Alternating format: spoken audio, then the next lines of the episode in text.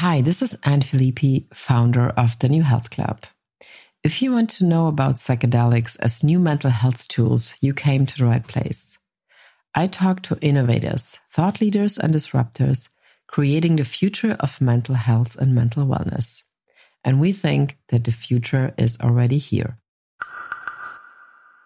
Hi, guys, and welcome to a new episode of the New Health Club show.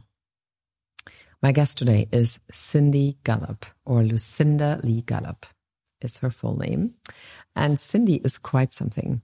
I would say she is a real destigmatization pro, a genius if it comes to tell it like things are and then make them market ready. You guessed it, Cindy was an incredible advertiser, a female Don Draper. And we had many conversations over dinner about the rebranding of psychedelics. I wanted to have her on a show because she engaged on a psychedelic journey, not because of mental health reasons.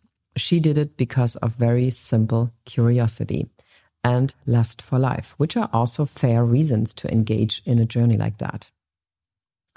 Cindy studied English literature at Oxford, receiving an MA in English language and literature. She was an English advertising consultant founder and former chair of the US branch of the advertising firm Bartle Bogle Hegarty. She worked on accounts like Coca Cola, Ray-Ban, and Polaroid. In 2003, Cindy won the Advertising Woman of the Year award from Advertising Women of New York. She's also the founder of the companies If We Run the World and of the company Make Love Not Porn. According to TED, where she had her famous talk, Make Love Not Porn. Her talk was one of the most talked about presentations at the 2009 TED conference. She founded her own brand and business innovation consultancy, Cindy Gallop LLC, in 2006. And she recently, with 62, embarked on her first high dose of magic truffles. She says about herself to be boringly drug resistant. But after her experience, things, aka her life, changed. Cindy says, What I did just reinforced for me was a sense of the history and the broadness of humanity, and the importance in the future looking into the void of finding light and connections, which is, if you know Cindy, a very different vocabulary that she is using than otherwise. So I can just say this was a very entertaining episode, also because Cindy is a great speaker and is always good to launch new thoughts and new ideas of the world, also about the world of psychedelics. Please enjoy the show with Cindy Gallop. Cindy Gallop, I'm super excited to have you on the show today. We once did a podcast a while ago, but before our psychedelic careers. Yes, absolutely. everything has changed since then. But I mean, um, you're really a legend, one could say. You're a very specific person that doesn't exist um, often in our world. So, and um, I saw you, I think, a couple of years ago performing at the Tech Open Air in Berlin, talking about, I think, already about um, Make Love Not Porn. So, um, but first of all, uh, I want to ask, since you just have done a couple of months ago your your first high dose of psilocybin or psychedelic experience in that way, what has changed since then? Sure. So um, um, I think what I'd like to do for the benefit of our listeners, and is just contextualize um, this experience um, in a couple of ways. Um, the, the, first is that, you know, this was a particularly fascinating experience for me because I describe myself as boringly drug resistant. And what I mean by that is, you know, back in college, as we all did, I smoked a bit of weed. It had zero impact on me. So I, you know, didn't bother, you know, um, uh, doing anything with it subsequently. I've tried edibles at various junctures over the years. They've never worked on me. You know, once took LSD, you know, didn't have any impact apart from some visual effects.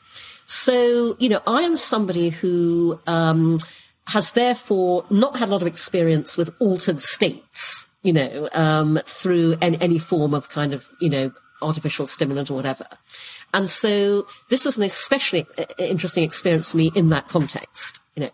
And then, and then the second, second thing I'd say is, you know, I want to give you full credit for um, basically brokering the experience. Uh, That's a nice word. Um, but, but also because, so, you know, how it came about really was back last fall when you were in town for Horizons. Yeah, exactly. Yep. And you and I and our dear friend Susan Danziger were hanging out, you know, around her dining table. And, you know, and, and, and first of all, you know, um, you said to me, um, oh, there's a great party this Friday night, whenever it was, that you should come to, you know, um, you know, and, uh, uh, and I thought, you know, gosh, well, I mean, I won't know anybody there apart from Anne, but, but, you know, if Anne said it's going to be a great party, it's going to be a great party. So I'm totally showing up. So I, I went to the um, Palo Santo Ventures party. I think that, that's who was hosting it. Yes, exactly. Yeah. And I have to tell you, Anne, that I have never been to an event, a party, where so many people came up to me and said, Are you Cindy Gallop? I love Make Love Not Porn. Oh, wow. You know, literally. Um, and, and I thought, oh my God, this is my tribe. Because clearly there's a massive overlap between psychedelics and you know sex positivity basically so um so i was very struck by that by the way the party was wonderful i had a whale of a time but, but i was especially struck by the extraordinary number of people who recognized me, you know, knew Make Love Not Porn, thought it was wonderful. I was really blown away by that. Um, so, so, you know, that really interested me in the psychedelic community generally. It's a very specific world. Yeah, and um, and then you know you you had um, originally recommended to Susan you, you know the, the, concept of therapist managed um, journeys, and you recommended Hans and Janine of the Experiential Training Institute. And, and Susan told me that, that you'd said to her, if you're going to do this, you know, these guys are the best, you know, best in the game. And boy, oh boy, you were absolutely right. And, um, and here's another reason why this experience had a, had a very profound effect on me. And because so, you know, obviously, um, you know, the first thing Janine and Hans did um, via Zoom was, you know, do a screening call with me because they are rigorous in checking that you are mentally and physically, you know, in the right place, in the right state to, to undergo the journey. And so, you know, fortunately, I passed all of that, but um, I was very entertained by the fact that Janine and Hans were astonished that they were talking to somebody who has lived in New York for 25 years, who has never been in therapy. So they went, what? and, yeah, it is and, unusual. It's unusual. Yeah. And, and you know, and, and, I'll come back to that fact because, you know, I, I'm a very fortunate person who has never been in therapy because I've had no need of it. And that's something the journey reinforced, um, and Hans and Janine re- re- reinforced. But it's precisely because I've never been in therapy that this experience gave me a glimpse of what brilliant therapy is like. And that was also revelatory to me. So, um, uh, th- th- this was, you know, as you know, um, this was an incredibly kind early birthday gift from our dear friend Susan, you know, uh, which, which was a wonderful idea, as I say, inspired by you. And so, you know, we um, met up in Amsterdam um, last month, and Hans drove us out to this wonderful retreat place in the country. Um, it was lovely being in the Dutch countryside, but also this place was gorgeous. You know, a lovely kind of house um, setting where we, you know, stayed and slept, and then, then a lovely yurt in the garden as well. And you know, there there were so many things that were fantastic about that about experience. But um, you know, I think the things to highlight for our listeners um, and anybody who, like me, is psilocybin curious rather than a veteran as, as you are. I'm not a. Oh, I started very late too. I mean, right, right. Yeah, but but I, I keep going. Yeah. yeah. So, so, you know, because because of how Janine and Hans managed the process, I just felt so safe, secure, and looked after at every point. You know, to, uh, um, obviously part of what they do is throughout your journey, you know, you have one of them beside you. You know, um, Hans sat with Susan, Janine sat with me. We were in different places. I was in the yurt, Susan was in the house. But just, you know, the entire process was so thoughtful. Um, and, you, know, I, I, I, just felt, you know, we had the best possible guide guides for it. And, you know, that, that extended from, again, you know, ahead of um, actually meeting up in, in, in the Netherlands, um, you know, um, a preparation call where, you know, they um, asked us to set our intentions. They gave us a very clear idea of what to expect. You know, um, I mean, what, what to expect in terms of the process, not the journey, because they said, you know, whatever you think yeah, you expect, it won't know. be. Yeah. yeah. exactly. Yeah. Um, right. And and again, just um, so our listeners know, I mean, I was very honest about the fact that I had no particular agenda beyond being extraordinarily curious. You know, I've been fascinated by Susan and her husband's experiences, you know, as, as I heard them. And so I was just very, very curious to, to, to get, go on this journey. Um, but, but you do need to set an intention. Mm-hmm. And so, you know, the, the, thing that I'm most focused on at the moment is, um, as you know, I'm raising funding for Make Love Not Porn to scale. And so, you know, I, I, and, and I'm saying this because all of this relates to what I actually experienced. And so I said, you know, I'm, you know, my, my single most important thing to me is that I'm able to scale my business and make it successful. And, you know, I'm feeling quite blocked on that front. And so I guess, you know, if, if there's any kind of intention I'm going to set, it's that, you know, I would love to get a different perspective on things, you know, a different way of looking at them to kind of unblock this process of taking my business to, to success. So, so, so that, that was the intention that I set. Cool. Oh. You know, so, so, so the, the, um, the whole process was, was three days. We had a day of preparation. We had a day of journeying and then a day of integration, um, you know, f- following the, the journey. And you know, the, the, preparation was terrific because Janine and Hans took us through a number of exercises. And I won't, you know, give details because if anyone's going to do this, they need to kind of go into it, you know, without going to encounter. But I was very impressed with, you know, the, the way that they prepared us. Um, then um, the actual day of the journey was interesting because, you know, first of all, as you know, you have to fast for two hours beforehand.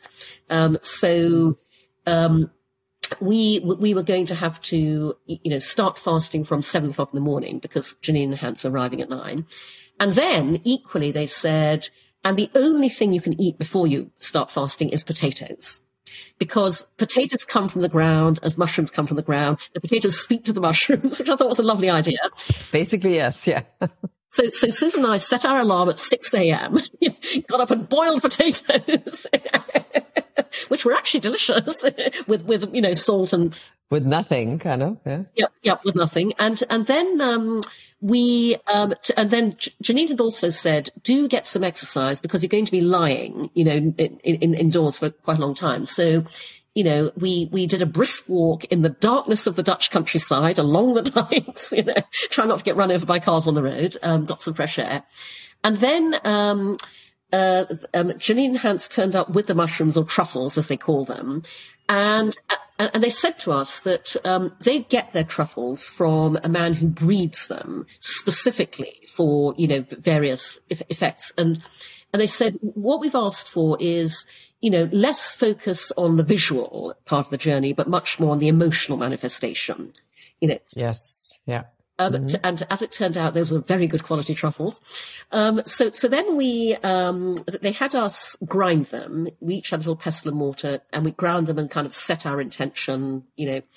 Um, and, and then, and then Janine basically made the, um, psilocybin tea infused, you know, to, um, um them in flasks. And then Susan settled in in the house and we went to the yurt and, you know, they had lovely comfy mattress laid out. You have eye mask, you know, lots of blankets. You're tucked in. You're very cozy. And you have the music playing. You have the soundtrack where as the music changes, then what you are experiencing, you know, will change as well. Um, and, and again, you know, I love the fact that you know, Janine had said to us, if you if you experience anything that unnerves you, you can just put a hand out. We'll hold it. We'll be there for you. When you don't want the hand any longer, you can just stop it. Um, you know, they'd said to us, um, uh, they talked about experiencing, encountering what they call oysters, and they used the metaphor because an oyster is rough and ugly on the outside. And what they said was, you know, if you encounter anything that appears negative, frightening, don't avoid it, go towards it because oysters have pearls. And actually within something that seems, you know, kind of threatening, mm-hmm. you know, there will be some gem that, that is an insight or something that you need to experience. So, um, so, so I drank the tea, you know, laid back, eye mask.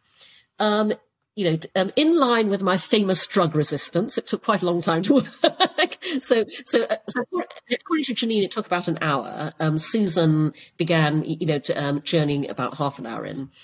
Um, and, it, um, and, you know, the first thing I would say was that it was fascinating to me, um, to, to, to have this state of consciousness where, you know, I knew all the time where I was. You know, I was lying in a yurt in broad daylight, you know, because under the, uh, under the eye mask I could see a little bit of light. But at the same time, I was in some other space entirely. And, and so that, that, that, that to me was just fascinating. And, you know, I'm sure there's nothing more boring than listening to other people's psilocybin journeys. Um, and, and I will just say that um, Susan's was especially interesting because she had some things that she really wanted to shed light on. And, and in that context, what she experienced was, I found fascinating. Mine was, you know, possibly less, less interesting, but the thing that characterized it was, um, so, you, you know, and again, you know, know all this, Anne, but for the benefit of our listeners, um, you know, it's taking effect when you start seeing fractals. You, you see kind of shapes and, those became three dimensional shapes. And then for me, they resolved into a series of um, ancient ruins and historical landscapes. So um, I was looking at, um, you, you, know how when you see places like Machu Picchu or Angkor um, so what, what yeah. we're looking at now are mm-hmm. the ruins, and then you see the outlines of the cities. You know, there's green grass, but then there are low stone walls. And so I was looking at a series of landscapes like that and and they began as as as being you know identifiably Indian kind of temple ruins, historic buildings. They transitioned to East Asian. You know, at some point they were you know English country houses of the 18th century. So so I cycled through a whole bunch of different landscapes, but um, but the key thing that, that that was the sort of defining point of of my journey throughout was always whatever I was looking at. Um, in front of me was an ever changing series of faces. And these faces were, there was nobody I knew. Um, I, I, saw Susan once or twice later on in the journey, but they were faces of all, you know, genders, races, ethnicities, mixed in with some quite unpleasant faces. So there were, you know, those evil spirit masks that you have in Japan, China, you know, you know brightly painted, you know, devil horns, etc. Mm-hmm. Yeah, sure, sure. And there were also um, faces of people um, who'd had violence inflicted on them. So the people with cutthroats, you know, brains bashed in. Um, but the great thing was that in none of this did, did I feel frightened or unnerved. I just went, "Oh, that's not very nice, but it's going to change," because the faces kept, you know, changing, changing, changing. And that was the recurring motif all, all the way through. Um, but what was interesting was, um, while I was looking at these historical landscapes, you know, I looked at these Indian ruined temples, and in a niche, I saw the Indian god Ganesh, the, the elephant god, you know. Yeah. Mm-hmm. Mm-hmm. And Ganesh smiled and waved at me. Okay, which was really nice, you know, and I'll come back to that because that, that was, I didn't realize the, the symbolism of, of that. Anyway, um, you know, again, because I don't want to bore, bore our listeners, um, changing faces, and then um, at one point, everything went black and very dark. And whoa, I thought, wow, you know, then I thought, okay, you know, Janine and Hans said, you know, oysters, you know, you know, I, I, thought, right, darkness, I embrace you. I go towards the blackness. You know, I'm going to find something in the blackness. And it took a while, but then I saw little points of light and I realized I was looking into the cosmic void in, in some form or other. And then the faces changed. They became Planet of the Apes alien warriors, kind of, you know, there's a, sci-fi element. Then I had a 2001 A Space Odyssey moment because I just saw the face of a giant baby. And and the baby kind of then dissolved, and I, I, was still looking at blackness. And I knew by this stage I was coming out of the journey. And I thought, I don't want to end on blackness. You know, give me something more. And then I saw, you know, pinpricks of light. So I saw there was light in the void. And then I went, okay, right, you know, now I'm, now, now I'm done. And it turned out that I had been journeying for nine hours, which as had Susan. We both, I mean, those were good quality truffles, you know, because, because I gathered the average length is normally about five hours, you know, and, and so we, we both, um, were journeying for, for, for nine hours. And it, the integration day again was fascinating because Hans and Janine were terrific at bringing meaning, you know, and, and interpretation to all of this. Um, and as I say, Susan's especially interesting. But but just to kind of you know conclude with, what was interesting. So, um, you know, when we were talking, and and and they, they have you kind of drawn right down in sketch pads immediately follow when when you wake up, you know, so you don't kind of lose any of it. And so I said, um, you know, I saw Ganesh, and Ganesh was smiling and waving at me, and um, Hans said to me, "Do you know what Ganesh is the god of?" And I went, um, I don't actually, because um, I know he's a very important god in the Hindu pantheon. But, you know, I, I, now, now I think about it, I don't actually know what he represents. So Hans said, they'd had us draw cards from a deck. And Hans said, I drew a card myself yesterday, but now I realize the card was meant for you. And he showed me the card, and it was Ganesh. And Ganesh is the god of the, he is the clearer of obstacles. So he clears the way. And the, the, interpretation of the card said something along the lines of, you know, um, you've been very frustrated. You've had all these blocks. There was a reason for that. If you had gotten what you wanted, it would have ended in failure. Now, all of the obstacles are cleared. You know, the path is clear ahead. You, you are absolutely going to, you know, achieve what you want to. And I went, wow. I mean, if I take one thing away from my journey, that is just fantastic in terms of, you know, what I want to do for and with Make Love Not Porn. And so for me, that was really interesting. Um, but as I say, um, you know, Susan's experience was especially interesting because she had more enlightening things happening than I did. And the, Janine and Hans had also had us do a questionnaire ahead of this whole experience, and they showed us our scores at, at, at, on the integration day.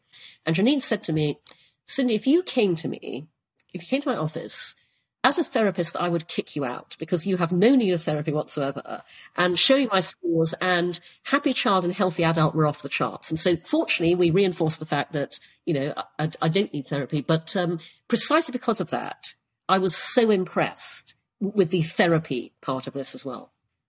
But I mean, I think like that's a really interesting example with you because it also shows that it's not necessarily something in the future even more that people will do just because of therapy or trauma, which is sometimes coming up, but it doesn't have to basically. So, and can also give you like, let's say inspirations for your business or for you, you get ideas that you would never have otherwise.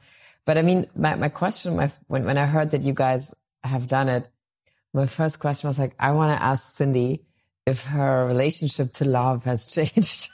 right. You, you, know, do, do, you know, Anne, I'll be perfectly frank. I was yeah. hoping for a lot more sex in my journey than actually transpired. And, and, you know, the, the only moment, um, that, um, that, that, that, that, was something like that was, and, and actually when I saw this, I thought, oh, for God's sake, how cliche. But looking at those Indian ruins, on one wall were figures from the Kama Sutra. So there you go. And as I watched, they were all moving. They were all moving in their various sexual positions. You know, I did think, oh my God, that's so cliche for me, you know. But, um, but, you know, I think uh, what, what I would say, Anne, is, um, you know, I already, um, you know, I'm lucky to have started a business that is all about love. Because at Make Love Not Porn, we see nothing but love we celebrate nothing but love. We are all about nothing but love. And by the way, as, as a startup founder, I feel very unfortunate to have started a business that enables me to experience love every single day. And so, you know, I wouldn't say that my relationship to love um, changed. Um, I think, if, if anything, um, you know what I what I was seeing over time. Oh, and, and by the way, when I um, talked about the faces, you know, Hans said to me, "Could those have been your past lives?" And, you know, you know that, that, I hadn't thought of that at all. I went, wow, well, there were an awful lot of them. He said, the world is very old. You know, you've had a lot of past lives. So, so that's very interesting. My past and future lives, maybe with the sci-fi aspect of it, you know, but, um, but, but I think, I think, um, what it did just reinforce for me was, you know, a sense of, you know, the, the history and the broadness of humanity and and, you know, the importance in the future, looking into the void of finding light and connections. And I think that just kind of reinforces my philosophies anyway. Um, but, um, but, you know, um, all of that just felt, um, you, you, know, throughout the entire journey, I, I felt, as I say, completely safe. You know, I didn't encounter anything that I recoiled from or that unnerved me. And so, you know, that was all very reassuring in a way. And I mean, you um you half Chinese, half British, right? I mean, your mother is, is Chinese, so and at one point, a lot of people, maybe in in the, the trips to come, suddenly reconnect in a very interesting way with, let's say, the the people or the, the countries, the nationalities they come from, not necessarily sometimes in a very direct way. It's like, oh, you're from here. You can see the German Alps or something. So, but um, was there anything that was striking you as reconnecting with your Chinese ancestors? Well, well it's interesting you asked that, Anne, because um, in amongst these faces that kept cycling through in front of me, um, there was one face that, that recurred several times, which was a a, a, a Chinese looking East Asian woman and and and not not a face I recognise, but because I, I, I was thinking also theoretically that this should be my mother, you know, but but it wasn't my mother, you know. Um, so mm. uh, you know, to, um, so I don't know who that was, but but but but she was, you know, this Chinese woman what was undoubtedly a recurring motif. Um, you know, the, the, other faces didn't recur, but but this one woman, um, I did see several times. And how did this how did this make you feel? Did you did you have like a a warmth for like an like a, a, wish to open up to this, maybe also more to this culture? Um, I think um, because I, you know I, I, I, very much embrace both halves of me, and, and I grew up in Asia and, and all of that. So I, I didn't, you know, uh, in all of this actually, I was looking, I was just looking at everything with interest. You know, one thing Hans identified. Um, within um, the, the, the, prep work um, was that you know I have a certain detachment um, to, to, to situations and that. You know, I am um, I am a classic Aquarian. You know, a lover of humanity and all the world. You know, me too. Yeah, yeah, so you know the qualities of Aquarius, and so and so the, all of this was more me me observing you know, as interesting things played out before me. Um, you know, it's interesting too because I, I did quite want to, you know, um, I found I had no agency in any of this because, you know, at one point I went, okay, you know, I'm seeing all these faces, you know, in different contexts. I think at this point I was seeing these faces as if they were engraven in ancient stone with desert dust sweeping across them. And so I did think, you know, okay, you know, I'm kind of bored with faces. I like to see something else. You know, come on, let's show me something else. Yeah, yeah, yeah, and I couldn't change that. You know, I had no agency at all um, in terms of kind of. Uh, I mean, obviously, as the as the music changed, things changed. But whatever whatever I was looking at, there were always these faces in front of me. So so I was, you know, I was kind of observing more than anything else. But maybe it's also that you are somebody who is who's kind of working with people the best maybe it maybe because i mean obviously this is what your your your company is about. But of course one thing i asked myself after preparing for this because you're very outspoken that you have not been married you not necessarily would like to be in a romantic relationship for yep, absolutely not absolutely not yep. even with young guys you kind of meet them on tinder and uh, so, I mean, I'm just saying this because you, you're very outspoken about this too. And in Daily Mail, I was an article about you. So, and I was wondering, so did you get an idea about why you would actually, let's say, not wishing for a, a classic idea of romantic relationships? I'm just saying it a little bit more specific now. Um, or was it something that because I mean, what a lot of people experience in these trips um, is that they actually, for the first time, maybe after a long time in their lives, they reconnect to the, the feeling of love. It doesn't have to be for a specific person, just in general, which brings them then sometimes in uh, coming back out of the trip to reconnect or redefine their love for maybe friends, partners, business partners. So is it is there something has something happened for you in in that context? I, am super curious because. so, um, um so, so, the answer, to be perfectly frank, Anne, is no, and and I think okay. that's because I think that's because um, you know Janine said to me, um, and and you know I share this um, just because a lot of people make the same observation. She, she said to me that you know I was somebody who struck her as being extraordinarily in harmony with every part of myself. Um, and I'm completely fine. You know, I've, I've, I've, made my own choices, you know, over the course of 63 years because, you know, but people say to me things like, you know, Cindy, how do you get this confident, you know, this comfortable with yourself? And I go 63 years of life, you know, because that's what happens as, as you age. Um, but, you know, I, um, you know, I, I am very, very happy with the choices I've made. Um, and, and, and, just to explain to our, our listeners, you know, I actively, I'm that very rare person who does not want to be in love. And when you strip the desire to be in love out of your life, you strip so much bullshit out of it at the same time. And also, it's it's very time efficient. So you know, I'll be reading a women's magazine, okay, and I'll come to the article about relationships. I go, not interested. Boom, boom, boom.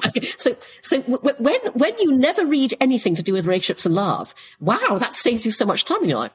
Um, so uh, uh, so no no, to be honest, um, and you know, I I was very comfortable with with how I am going into this. I was equally comfortable coming out of it, and, and there weren't any revelations of that of that type. Um, you know, if anything, um, you know, the exercise um, overall uh, um, reinforced the fact that you know, um, I, have I've been lucky enough to have a, you know, stable, happy childhood. Um, you know, you know, I, mean, I wouldn't have described it like that myself because with a Chinese mother, my childhood was characterized by extreme academic pressure. Tiger mother in, in a Tiger mom, yeah. Yeah. yeah. Um, which is not great when you're a kid, um, to be frank. But, but, you know, in terms of kind of giving me the best possible foundation for a life, you know, my parents certainly did that. And so, you know, I, I, um, didn't have any kind of holes to be filled, as it were, any sort of relationship to you know, love that, that I think needed any kind of uncovering or, you know, um, so, um, so, so, the answer, I'm afraid, is very boring. It's no. No, it's just interesting. No, it's not boring. But I mean, do, do you feel that because a lot of people, including myself, they talk about how their attachment styles have changed after psychedelics, not necessarily only around falling in love, but just being, for example, super open suddenly with people and don't feel like, oh God, my friend or whoever it is will certainly think I'm like totally crazy to to open up about things. And I find often the longer I do this, that the less time it takes me to really say, tell people, well, this was really hard for me. This was really, um, this overwhelmed me in a way I never thought it would. So and and I think I would have done it would have taken me like years before even t- to close friends to admit stuff like that. So and I find it very relaxing um, to be able to um, to not kind of dramatize everything like in this Carrie Bradshaw neurotics. So and just say like oh well I feel this way about it. I feel that way about it. Is this something that you experienced afterwards in in, in your whole closer friend circle Oh, well, well, to be perfectly honest, Dan, as you know, I'm very open about everything. so, so, so, yeah, but still, yeah. I mean, you, you also, I mean, it could be also, you know, you, you have your persona out there and so you're very open, but it could be, there's some, there's also a rather private Cindy that sometimes is not so. No. No? no, no, I'm I'm I'm an open book. So so so, so again, the, the answer to your question is no, Anne. But but I can totally see how that how that would work for people who need it. And I have to tell you, I mean, coming out of this experience, I'm recommending it to everyone I know. And um, and I'm recommending it especially with Janine and Hans because I just think, as you said, they are the people to do it with. But but but I can now absolutely see how it's an absolutely fascinating way of addressing things like what you're talking about, um, um, it, um, in a way that, that, that feels very organic, but because essentially it, it, it comes out of you. you know, what, what is manifesting is, is what is within you. Yeah. Exactly. And so, you know, you are enabled through psilocybin to, you know, find solutions yourself, find answers yourself for things that you need help with or healing or, you know, and, and so I think it's absolutely fascinating in that respect and, and highly recommended, um, for anybody who, you know, um, would would like to do something transformative that that will set them, you know, on, on, on, a different way of being in a different path and a different way of looking at themselves and and and things that they want to resolve. Okay, and another thing I wanted to talk to you about is, I mean, I mean, when we met the first time, I think like 2019, we had the first conversation also at the same dinner table, like the one last time at Susan's, um, that how, that, that it was still kind of a, obviously a problem around the stigmatization of psychedelics. And you are a master of destigmatization by yourself, like Julia Childs for cooking. Basically, you're for sex, if I can say that. And, um, so, and back then you said something very interesting, like that there would need to be another word for psychedelics. But now you feel like, I mean, I'm sure you've, you've seen the John Oliver uh, show on HBO that's going around. Like he really has this almost like 20 minutes or 10 minutes thing, um, about the MDMA assisted therapy that's going to come on, like how psychedelics work, how, why they didn't, weren't allowed and scheduled. So do, do you feel in your context that is this destigmatization is making progress or do you still feel there needs to be a completely new vocabulary around this? So, so here's what's really interesting um, in response to your question, um, Anne. So, I, um, as you know, um, I am very open about everything on social media. Um, to, and in fact, you know, I recommend to people, you know, I'm just being myself on social media. And so I'm sharing everything, you know, from business things to, you know, um, what I'm doing with my friends, etc. So I wanted to share this experience publicly on social media. You know, first of all, I absolutely asked Susan's permission to do so. You know, asked if she would be comfortable, you know, but because, you know, I wouldn't be able to share it without featuring her, you know, in it as well. And uh, I mean, because she and her husband are investors in psychedelic ventures, you know, she, she, uh, she, was fine with that. She said, please just make sure that everyone knows it's legal in the Netherlands. So if you, if, if you look at all my posts through the whole experience, I'm them. going, and here we are in legal in the Netherlands. you, know, you know, I said that in every single post. Um, um, so, so I decided to share, you know, to, um, uh, this entire journey, literally, and the, and the journey itself. And I've been blown away by the response from people because uh, uh so I've shared this um, on LinkedIn, on Facebook, yeah, on Twitter, and on Instagram. You know, which are my four primary, you know, social channels. And first of all, you know, tons of people going, Oh, wow, this is so interesting, you know, dying to know more.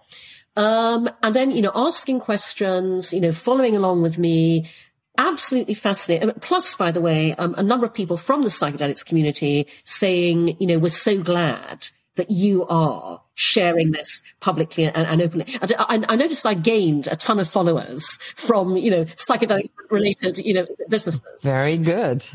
and, and so I, I, would say that, you know, I, think we're at a point in time and where, you know, um, th- there is much more openness about many things, including, you know, what I'm focused on, which is openness about sex.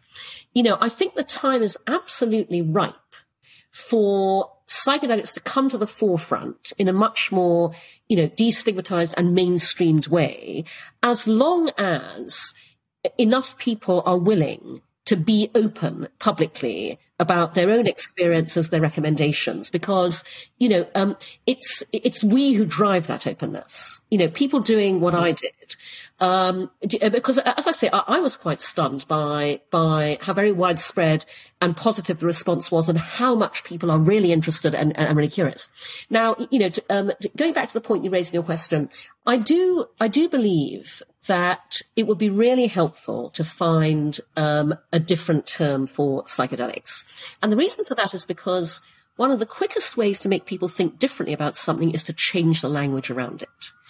And the term psychedelics is so um, loaded with, you know, um, for, for, people outside of the community with, um, you know, decades of stereotyping around, you know, drugs and psychedelics, you know, mm-hmm. and, um, and so, you know, um, I, um, I do still believe to your question that it would be great to find a different term or even, you know, several different terms that are a way of talking about um, this area in an umbrella way, but without using the word psychedelic. Do you have an idea what words? what I need, Anne, is I need um, somebody with a psychedelics venture to hire me as a consultant to come up with that term. Pay me. Yeah, it is. I, I have 38 years of experience in advertising, brand building and marketing. So I am here for hire to help you reposition psychedelics in the psychedelics community and to find the vocabulary that destigmatizes and, and has it embraced within the mainstream. Okay. This is going to be an interesting endeavor in the next couple of years. But I mean, um, so, I mean, you were, as you already said, you were kind of a very big um, advertising executive and started in the 80s, 70s, 80s. Yep, that's right. And I mean, I began my advertising career in London in 1985. Yep. I feel what's starting today is that people, not, not only women, men and women are looking back at the early days of their careers or jobs in what industry, in industry whatsoever and kind of start to realize what kind of traumatizing experience they have had. And sometimes this ends even in TV shows and, um, like uh, Fleishman is in trouble, for example. Maybe you've seen that where oh, the woman. I, I, have, I thought it was brilliant, by the way. I, I was. It's amazing. Hooked. Yeah. Yeah. And so the, the, the woman, the, the writer, so it's obviously the writer from the show, she talks about her 20 years at something like GQ, where she always got told like, oh, um, next, the next story is yours and it's going to be great. And then she never gets a story. And I mean, I had pretty much suddenly I was like, oh my God, it's exactly what I experienced at GQ. And, um, so, and I wonder, so if, if those experiences from these early days in people's careers are actually have been traumas in a way that we start to realize what it has done to you. So, yeah. how was your experience in these days with that kind of topic? So, so what, what I'd say to that, Anne, is that I'm regularly asked in interviews, you know, so Cindy, what sexism did you encounter coming up the ranks in advertising? And, uh, uh, and my response is always, a fish does not know what water is. Because sexism and misogyny was all around me. But, you know, as a young woman advertising in the, in the 80s, that was just the norm. That was the way it was. And you know, what I would say um, to your question, Anne, is so, you know, um, these days, um, as well as working as a consultant, a public speaker, I also do personal coaching. And um, I do personal coaching with men and women. But I have to tell you, um, honestly, through my personal coaching practice, I see all the time brilliant women whose careers have been stymied by um, men who are threatened by them. Okay, and and it is just so depressing because you know every woman I coach is bloody brilliant. They are so impressive, but they have they have had their career path actively blocked, you know, actively derailed by sexist, misogynistic men. And, and also to your point about trauma, one of the things I have to say to, to the women I coach, um, you know, very often is you have to get out of where you are currently working. And, and the reason for that is, um, so um, my English grandmother, um, you know, you referenced earlier the fact that I'm half English, half Chinese. So my English grandmother was an amazing woman, very influential on me in my childhood. And she was a Christian, but she was very interested in Buddhism. And so, you know, I remember from my childhood, you know, Buddhist sayings that my grandmother would, would regularly quote to us, um, me and my sisters. And th- there was one saying I particularly remember, which I've had occasion to quote to many, many women since. And um, the, the quote goes, you know, my grandmother used to say, the fool says evil cannot touch me, but drop by drop the pitcher fills. And what I say to these women is, you think you can stick it out in this workplace. But I'm here to tell you that every one of those daily microaggressions, sorry, is that, that's a problem with it. Okay, right. Every one of those daily microaggressions, microsexisms, every day that is destroying a part of your soul. It's eroding your confidence. It is destroying your belief in what you are capable of. Get the fuck out. Okay. And, um, um, and so you're absolutely right, Anne. You know, um, all around the world, you know, in every country, here in the US, in Germany, you know, there are brilliant women who are being kept down and often actively blocked and, and having their careers derailed by sexism and misogyny and racism and, you know, every intersectional ism. Um, in, um, in, the workplace, and it's absolutely bloody appalling. And you know, the good the good thing is that now um, we are all able to talk about this much more widely than we ever did before because of social media, because of the internet. And you know, I'm very struck by um, the exceptional level of female solidarity on LinkedIn. You know, and, and incidentally, if you had told me 10 years ago that one day I would say to you, I'm all about LinkedIn, I would have laughed in your face. Okay. I am all about LinkedIn. LinkedIn is bloody brilliant because LinkedIn makes shit happen in all sorts of ways. And, and so that, that is also where female solidarity comes to the fore. You know, um, workplaces and this kind of sexism and bullying are outed much more. And that gives women more, more courage to, to go, it shouldn't be like this. But I mean, just um, when you say the word should happen," make should happen. I just have to think about your kind of sales pitch. Like I'm the Michael Bay of things or business. I blow shit up. Oh, yep. Oh, yeah. For, for, for, our listeners, my LinkedIn bio and, and, all, all our social media is I like to blow shit up. I am the Michael Bay of business. And, and, and you know, fun fact, um, a friend of mine told me the other week that she was recently in a meeting with Michael Bay and so she said to him, I've got this, and showed him my tagline and, and he loved it. He thought it was hysterical. So, so at some point I've got to meet Michael Bay. But I mean, he's also somebody, if I can say this, I was once in a press conference with him and a couple of Hollywood actors, and he was extremely unpleasant, I yep. have to say. Yep, no, no, no, no um, and, so, and, I've heard all those stories as well. Yep, uh, yep. I mean, I mean, I'm that's sure all I yep. can say, right? Yep. But I mean, I thought like, because I, at the beginning I didn't check mm. who he was because the actors were in the focus point. Mm. So I always wondered, like, what what could it mean that you pick him as the person who should be in your in your short introduction? Because I felt like between you and this guy, there's like worlds. But maybe that's the reason why I picked it. Yeah, um, yeah. So, so, so the way that tagline happened, and was um, Many years ago, I was in a meeting with some um, potential consultancy clients, and I was explaining my consultancy approach to them.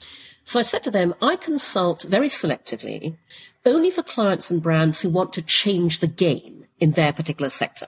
So you come to me for radical, innovative, groundbreaking, transformative. I don't do status quo. And then completely off the cuff, I said lightheartedly, I like to blow shit up. I'm the Michael Bay of business. And everyone in the meeting laughed. And I walked out and I thought, actually, that's a really good way of summing up what I do.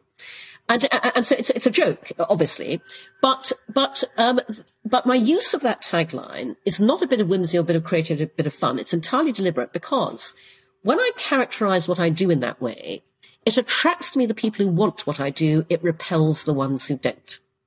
And I want to repel the ones who don't because they're a waste of time, effort and money. I'm a big fan of be your own filter. I encourage everyone to do the same. Okay. But I mean, um, coming back to the destigmatizing strategy. So, I mean, I remember there was also a time in journalism when people were like to destigmatize topics or to bring them up or to the surface. They would actually, let's say in talk shows, talk against let's say the rather conservative person who was anti-feminist, for example, or anti-psychedelics. So they would say, Oh, what do you know? Kind of like being opponent to them. So, and now it seems that on LinkedIn, uh, which I realize often there's a strategy coming where people, if somebody would write on your, let's say on your timeline, like, yeah, how can you do psychedelics? They're really bad for you, blah, blah, blah. They make you an addict. So instead of saying like, being opposed opponent to this person, you would actually say, "Oh, I know where you're coming from. I knew also somebody that had a bad experience when I was a teenager." So, and some people say that this would actually lead to a rather bigger destigmatization than just being heads on on confronting the opposite. So what is a better strategy? What do you think? Right. So, so first of all, in terms of that strategy, ain't nobody got time for that, Anne. okay. I mean, I mean, by the way, all power to those who are doing it, but I'm, I'm not, uh, you know, I, I would never recommend it. No, no, who's got time for that? Um, here, here's a different strategy. Okay. Because I'm going to give you the example of what I did, um, to destigmatize make love not porn and other sex related ventures and I did it very effectively um, because it's a proven concept. So um, this would have been um, something like nine nine years ago. Okay, I was trying to raise funding for Make Love Not Porn, and I was finding it enormously challenging uh, because we are literally the final frontier of investment, you know. And so I deliberately, um, to, you know, I'm, I'm a great believer in in you know building solutions to your own problems. Okay, I realized that I was going to have to pave my own way. I had to break down these barriers in my path if I wanted to scale Make Love Not Porn to be the billion dollar venture that, that I know it can be. Um, because as, as I, as I always say to entrepreneurs, when you have a truly world changing startup, you have to change the world to fit it, not the other way around. And that is why in 2014, I deliberately um, got into what I like to describe as the Steve Jobs business of reality distortion. Because I basically went, if reality will not allow me to build my stuff the way I want to, I'm going to change reality. And what I mean by that is I deliberately began defining, pioneering and championing my own category, sex tech. So I literally wrote the definition of sex tech. If you Google sex tech, I'm result one on page one. Okay. I coined the hashtag, and by the way, sex tech is any form of technology or tech venture designed to innovate, disrupt, and enhance in any area of human sexuality and human sexual experience. That's the definition, which everyone uses now. Um, I coined the hashtag sex tech. I, I, I, didn't invent the term itself, by the way, but I am directly responsible for propagating the hashtag and the term as widely as it's now used today. And I began speaking at tech conferences all around the world on why the next big thing in tech is sex tech. Because I thought at base level, if I just say this loudly enough, often enough and in enough places, people will start to believe it. And, and, and, and, and I did this purely to legitimize my own startup. I did it to create a category that Porn uh, could sit within that would drive more receptivity from investors. But today, sex tech is a thing. Sex tech is a known category. When you Google sex tech today, there are all these big data studies on it, which funnily enough feature me, but I can't afford to buy them. Okay, as a bootstrapping entrepreneur, you know, um, I, and by the way, I'm widely acknowledged to be the OG of, of sex tech and the godmother of sex tech, as people put it. So, um, that's what I recommend to the psychedelics community. And by the way, again, I'm available to consult on this, but, but literally, you know, um, you know, redefine psychedelics yourselves and do it in a way that then gets populist mainstream take up of of what you decide that definition is. And, and there are, you know, um, again, you know, back in 2014, you know, um, nobody was um, talking about sex tech. So it's very easy for me to, me to get to be result number one on page number one of Google. I wrote a piece for Hot Topics on what is sex tech and why is everybody ignoring it. And that is, you know, over the years, that is now the number one result when you Google sex tech. Okay. But, but do you even think, I mean, like you see it in a John Oliver thing, like he goes back to the time when Nixon started to war on drugs. Like, uh, yeah, yeah, that's that's when everything went went wrong. Yeah, yeah, and so and so, I mean, of course, it's it's important to to know this that it's the third wave of psychedelics. Like there has been research before, and then five thousand years ago, and a lot of cultures, religions used psychedelics to get to get have a spiritual experience. So, but sometimes I wonder how it would be if you would just brand it as something that has just come out. So without a history attached. I'm just a question I'm asking myself. Um, no, uh, um, no, uh, no, and, and do you know, I love that idea. I love that idea. I think you're absolutely right. You, you, you know, um, in, in, fact, funnily enough, um, that that is what somebody was saying to me uh, the other day about my Make Love Not Porn investor deck.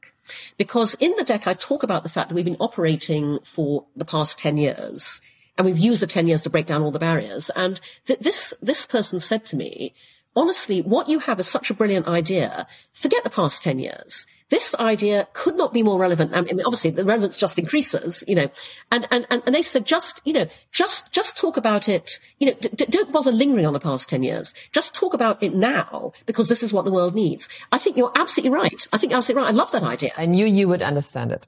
yeah. yeah. also, I mean, I find because I saw you in that show of the in the new Cara Delevingne show, or the the Planet Planet Sex or something, right?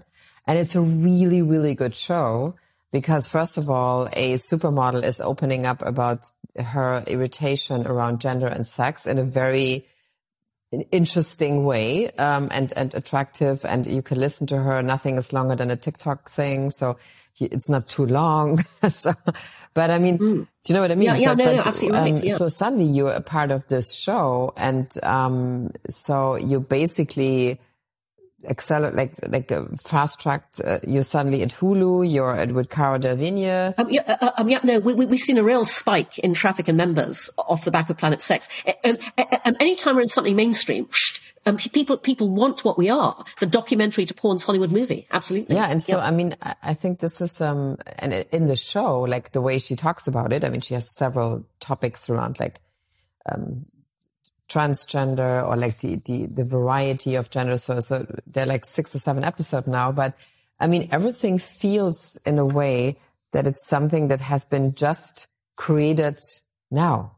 So, and that, that makes it in a weird way attractive because you sometimes don't have this, oh, there's a whole history and you have to go back to the ancient people, which doesn't mean that you shouldn't recognize that, you know, indigenous communities have done many things for thousands of years and then just uh, Western civilization kind of cut them off or cut their supply off for, for their spiritual uh, experiences. But, but I think it's a, could be a very revolutionary thing to say, have you heard of this MDMA that just came out last week. so. Uh, yeah, uh, yeah, no, no, no, and I think you're absolutely right. And to your point, this is not about in any way negating the history. You know, um, that, that, that, will always be there in so many places, but the but the opportunity to mainstream yeah. comes and making making people feel that there is this new solution to all sorts of things. I think you're absolutely right. So if we have new kind of uh, let's say possibilities to to address things. I mean, like she does in her show, like the the um the, the Fleishman TV show with this woman saying, okay, 20 years of not being recognized in my career have made me actually numb and depressed, which is not has been has not been possible. I mean, when I was at GQ five years ago, not possible to even talk about this or to communicate this. So, so we have kind of problems emerging. So we need also new tools to work around these modern problems. So, which can only be, in my perception, can be done with psychedelics very effectively. Yeah. Yeah. I completely concur. If you would like to, like, let's say fast forward 10 years. So do you think, or do you feel that you have engaged now in a psychedelic journey that has just started? Oh my God, yes, yes. And no, no, I'm dying to do this again. Absolutely. yeah, you bet. You bet. But something I'm, else too. I'm all in. I'm all in. Just yeah. now you're in your truffle phase, but yep. do you do you look into other Oh, yep, um, yep, um, yep. I mean, I'm completely open to that. As I say, you know, um, in the past, I just haven't had anything be particularly effective. Um, and so, you know, um, and, and so psilocybin has been fascinating in, in, in, that, in that context, because obviously it was something that, that absolutely, you know, had, had an impact on me. Um, but, but yep, I mean, I'm, I'm totally open to whatever the future brings in this context. Yeah. Okay. So you, um, and do you actually engage? I'm sure you engage also in a little bit of integration afterwards, or you, you have like, I mean, like six to six weeks after you still have this neuroplasticity where you suddenly connect dots or like reminds you of things that you've forgotten, right? I mean, well, well, I will tell you that, um, you know, when I got back to New York, um, I remember that many years ago, um, a friend had stopped by my apartment and he brought me a gift, which was a little brass statue of Ganesh. Oh. So right now, Ganesh is sitting on my table. I, I, found Ganesh on my shelves, on my bookshelves. I brought him down to my table. He sits opposite my workstation. I've created a little altar. Um, he's got a candle in front of him. I also discovered that somebody had given me um, some Palo Santo sticks, wood, you know. So I've one of those in a little little tray because because I thought, okay, right, let's clear the negative energy. Ganesh is the clearer of obstacles. So I've got one of those next to him, and and and my friend friend Martha Tara Lee, who's a Singapore based sexologist, last year she incredibly kindly sent me this gift, which was two red Chinese Ung packets with 10 million fake dollar notes in each of them because I'm looking to raise just under $20 million. And so those are on either side of Ganesh. And so every morning I light the candle. I go, okay, Ganesh, clear those obstacles. So that's, that's absolutely an impact that I'm now living with in my life daily after my journey. So Ganesh is your business plan support. Yeah, exactly. exactly. It's great. I mean, yeah. But I mean, it's, it's interesting that people have these moments. I mean, I had one too, and in their trips that gave them information, sometimes not like, well, here's your information, but with symbols, with moments that brought them on a path that brought them success, but in a way that it allowed them to be maybe way more authentic in the end that they, oh, I have to adjust to a business world that nobody ever knows anyway what that exactly is kind of. And then one guy comes along and says, Oh, fuck the business world. Yeah, exactly. it's again something else. So, but I mean, I feel like a lot of people, and I want to say women also, um, but men too, actually, but I talk to more women about this, I think. This sometimes the, the path clears in a way that they would not expect it to be cleared. People fall away, business partners fall away, industries they leave industries behind. I mean, I left media behind because I could not, I didn't want to be there anymore in the way I was. So it's very interesting that it's almost that you, you can't almost prevent it. It's just going to happen to you after yeah. you've done this, mm-hmm. which is great because you just have to say, okay, just keep going. Yeah. Kind of. Yes. So. Yeah, absolutely. All right. Anything else you want to put out there that, that you wanted to mention in terms of psychedelics that were very specific for you? Um, no, I, th- I, think I think um, I, I, just want to say that you know I, I am thrilled at, as I said earlier, the sex positivity that I've encountered within the psychedelics community, and obviously there is a massive crossover in terms of the use of psychedelics um, in relationship, sex therapy, etc. You know, and and so you know we are both working in utterly related fields, and I, I would, I would just love to see, because I think part of mainstream and destigmatizing also is simultaneously mainstreaming and destigmatizing both of those areas by collaborating on them. Well, I think also the, the, the, most interesting thing coming out of this now between the sex and psychedelics connection, and we had Molly Maloof on a podcast and, and roughly addressed a couple of these things, these questions around the, the two topics. But I feel to me the most revolutionary thing is that obviously a lot of women, if, if we talk about women now, um, and men too, again, have had a certain kind of sexual abuse, which obviously inf- affected their sexuality in a, in a much bigger way than they ever could think of. And I want to say it's roughly 50, 60% of people, I guess, out there which is kind of coming as a was mentioned in the study that it's much higher than we all think. And um, I find it super interesting how people who have experienced sexual trauma getting into a psychedelic therapy or experience, working around this trauma and basically redefining their sexuality afterwards. Not necessarily did they become a gay or a lesbian or or trans, but just even if they stay in their, let's say, heterosexual in this case context, they suddenly start to find other people attractive, other attachment models attractive, even other nationalities sometimes attractive because it resonates more with them what they kind of like now or something. And this to me is something that is so interesting and is just beginning to come to the surface that this is a possibility. I mean, which I have to say I experienced this by myself. It's a complete transformation in terms of, um, yeah, relearning for yourself a healthy sexual behavior, actually. And th- th- yeah, no, that, that is fantastic. I have to tell you, I mean, um, I was really um, blown away to find that uh, at Make Love Not Porn, we hear from survivors of rape, sexual assault, sexual abuse. We hear from female, male, trans, non-binary survivors who tell us that um, our social sex videos um, help them reclaim their bodies. we have helped them feel able to be sexual again in a situation where porn is obviously way too triggering. And it's not just people who view our videos. Our contributors, our Make Love Not Porn stars, several of them have told us that um, sharing themselves sexually in a completely safe and trustworthy space has helped them process and heal from sexual trauma. Um, so, so, this is a use case that I never envisaged, by the way, when I designed this startup. So it's amazing to learn this. Um, but you, are right. This is so important. Um, I think it's phenomenal that psychedelics can help with this. And I think it's, um, it, it, it, what, what you say bears testament to something that I've been, you know, trying to people to understand publicly for the past 14 years of Make Love Not Porn, which is because we're so messed up about sex, we default it to an act, to a thing we do. It's not, it's personality. Who we are sexually informs everything about how we feel about ourselves, other people, our relationships, our lives, our happiness.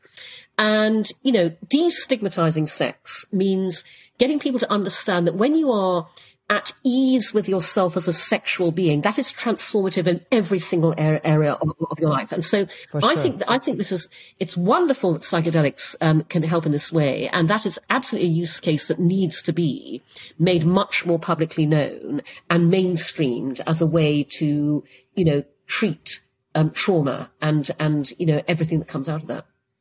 Well, I think it's just starting to kind of being out there that this is one of the topics that is um, strongly connected in a way that we never, I mean, I never grew up with the idea that there's a connection between how you behave as a sexual person and a traumati- traumatizing person.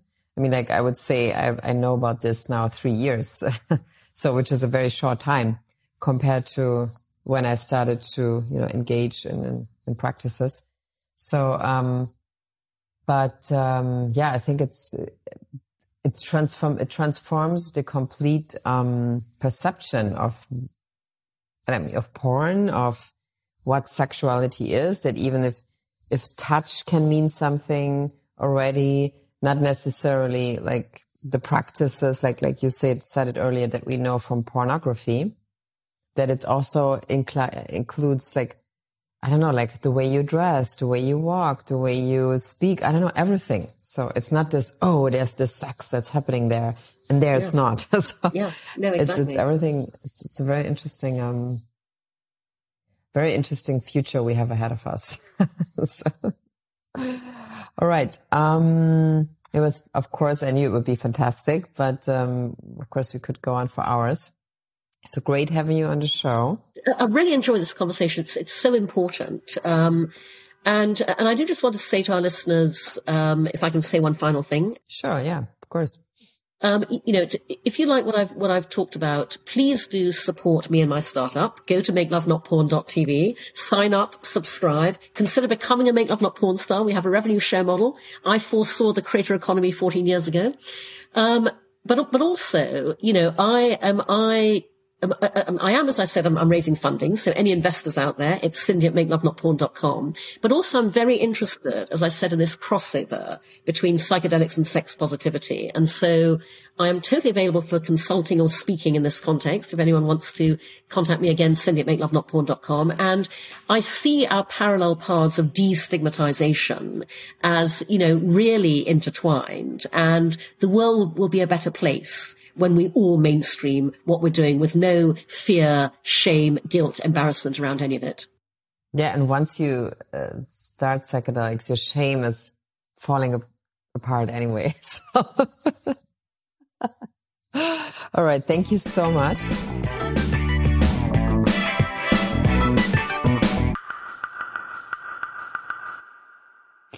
We hope you enjoyed this episode of the New Health Club Show, and please follow us on Twitter Instagram, Facebook, or if you would like to sign up for our newsletter, please go to www.thenewhealthclub.de and subscribe to the newsletter. Again, please follow us on Twitter, Instagram, Facebook, Clubhouse, of course. There's also a new health club now. Or even better, sign up to our newsletter on thenewhealthclub.de. I talk to you very soon.